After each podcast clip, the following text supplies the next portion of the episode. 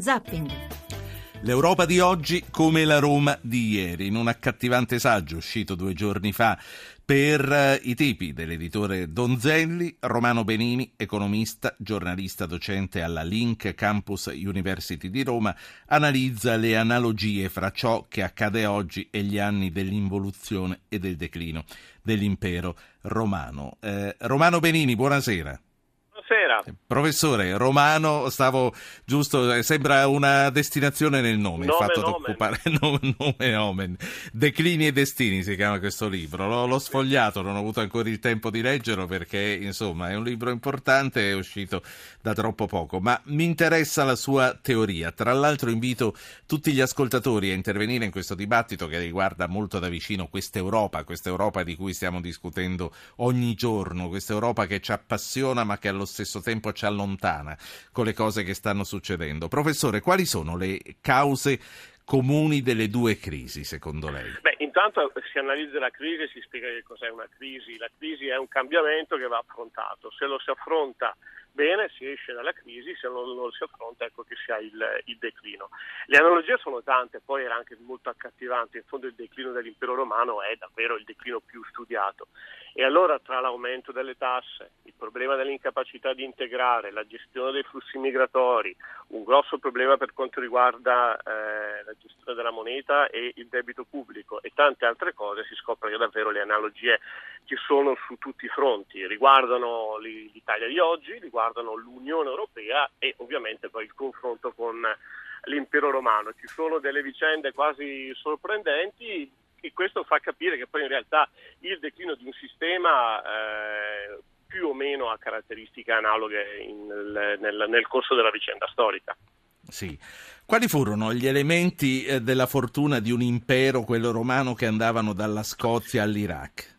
Ecco, allora forse ancora più interessante capire perché eh, l'impero romano ha avuto successo. Io ritengo che eh, l'impero romano in fondo... Poi si parla di tempi che sono infinitamente più dilatati rispetto a quelli certo, dell'Europa. Certamente i tempi della, della storia si sono eh, accelerati, però è anche vero che l'impero romano è l'unica vera reale dimensione di identità sovranazionale che riguarda buona parte dei territori europei, quindi va analizzata con attenzione. La grande forza di Roma fu quella di essere al tempo stesso in grado di avere una forte identità e di integrare, di accogliere, di guardare all'altro. In fondo nel mito istitutivo di Roma, Tito Livio ci racconta che Romolo dice questo è il luogo in cui tutti i rifugiati, tutti i debitori, tutti eh, gli schiavi avranno la possibilità di, di emanciparsi. Quindi soltanto pensare no, all'idea del rifugiato e del debitore sono forse due soggetti che invece sembra che l'Europa di oggi un po' rifiuti. E invece l'Unione Europea deve riflettere sul fatto che eh, l'impero romano,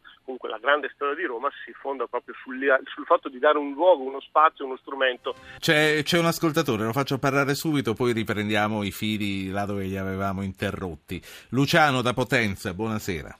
Eh, sì, buonasera. Eh, nulla, il mio intervento voleva vertere sopra il fatto che il decadimento dello, dell'impero romano, come eh, l'Europa attuale, sia dovuto a un imbarbarimento dei costumi e della gente. Il decadimento del mos maiorum dei romani è quello attuale della nostra società. Eh, vi ringrazio. Grazie a lei, eh, professor Benini.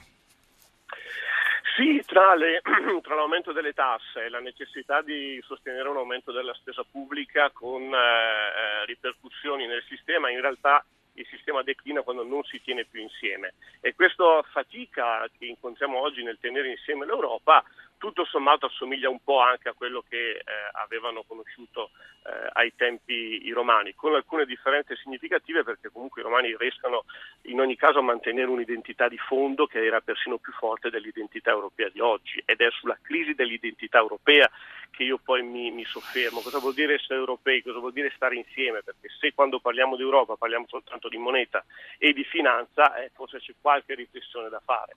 Quindi lei, lei, ha detto i romani conoscevano quella solidarietà che I romani oggi... avevano un'identità tra i territori addirittura superiore a quella che incontriamo oggi nei territori di quell'Unione Europea che poi ha una dimensione territoriale anche inferiore a quella dell'impero romano nella sua massima espansione. Eh, Roma non ha mai conosciuto secessioni, Roma aveva una cittadinanza diffusa, ampia e eh, anche i barbari fondamentalmente, ci dicono gli storici, avevano il desiderio di diventare romani e non di aggredire, non di aggredire Roma. Lo stesso Larico Quindi era... dobbiamo, vedere in un qualche, dobbiamo rivedere in un qualche modo anche il nostro concetto di invasioni le nostre, barbariche. Le nostre ragioni di stare insieme e dello stare insieme sono più deboli rispetto alle, che, alle ragioni che tenevano insieme gli antichi romani. Questa è una riflessione forse che va posta. Sì, eh, quando è che ha cominciato a, a, incrinarsi l'impero romano e che cosa deve imparare da quella esperienza l'Europa per non seguire stesso, lo stesso destino? Sì. Perché più o meno i territori intorno agli attuali Londra, Parigi e Bonn eh, in qualche modo incominciano a lamentarsi del, dell'impero, a voler maggiore autonomia e soprattutto a lamentarsi dell'eccesso di tassazione, eh, a lamentarsi dell'eccesso di rendite e di spese della, della, della, provincia italica, insomma del territorio italiano e ci sono da questo punto di vista interessanti analogie. Le vicende ovviamente sono tante, addirittura gli storici parlano di decine e decine di, eh, di, motivi, ma in realtà ormai si concorda sul fatto che eh, lo scossone che arrivò dall'esterno arrivò su un sistema fragile che non era più in grado di tenersi insieme. Ripeto, molte sono le analogie con le differenze dell'Europa di oggi perché da, da diversi punti di vista eh, addirittura tra le regioni italiane, ma ovviamente tra le nazioni europee c'è oggi un livello di, ehm, eh, di, di, di differenza, di disomogeneità che era persino superiore a quello che allora eh, si poteva incontrare nei territori sì. dell'impero e quindi lì la mia, la mia, la mia riflessione. Faccio parlare, faccio parlare, un altro ascoltatore, ricordando a chi ci sta seguendo che per intervenire e mettersi dentro in questo dibattito, che poi eh, riguarderà anche Ravenna, il porto di classe, che lo stanno riaprendo eh, completamente rinnovato in una nuova area archeologica. Dopo parleremo con la presidente della Fondazione Ravenna Antica. Ma eh, rimanendo alla, alla caduta dell'impero romano, Filippo di Piacenza, buonasera. Sì, buonasera Ruggero, buonasera al professore.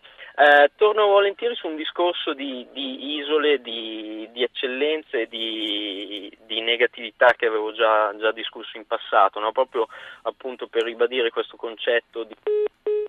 Eh, va è richiamato. Caduta è caduta la linea, va richiamato e quindi richiamiamo... Dare un altro argomento interessante, la privatizzazione delle funzioni pubbliche, cioè il fatto di istituire eh, strumenti di gestione privata di attività pubbliche è una vicenda tipica della fase di crisi dell'impero romano che più o meno ci ricorda un po' queste municipalizzate italiane che, crea, che, sono state create magari per migliorare i servizi che invece hanno aumentato i costi e peggiorare i servizi. Ecco uno dei tanti esempi. Sì, eh, credo che il nostro ascoltatore Filippo sia tornato, no? Eh, probabilmente no, eh, perfetto no, pur... sì, c'è. C'è, ora c'è. Eccoci. Filippo, dica tutto in fretta prima Buonasera. che ricada la linea, di sì, nuovo. Sì, sì, eccoci. Allora, no, dicevo, torno su, volentieri su un discorso di isole, di eccellenze, sì. di, di, degrado che effettivamente si vedono un pochino a tutti i livelli, quindi sicuramente questo è effettivamente una cosa che si nota molto, molto forte, un parallelo molto forte che che vedo con, con, l'impero e anche e soprattutto appunto come ribadiva il professore non vi ho seguito purtroppo in modo integrale però appunto il discorso delle nuove integrazioni soprattutto penso ai paesi dell'est europeo e di come eh, ad esempio hanno affrontato il discorso della, della, crisi, della crisi, greca no, con il loro voto un pochino contrario insomma sì. una disomogeneità che è molto, molto palpabile effettivamente eh, fa, fa, riflettere. Questa, grazie, questa... grazie Filippo. Eh, professor Benini, che cosa avrebbe sì. fatto Roma Antica con la Grecia di oggi?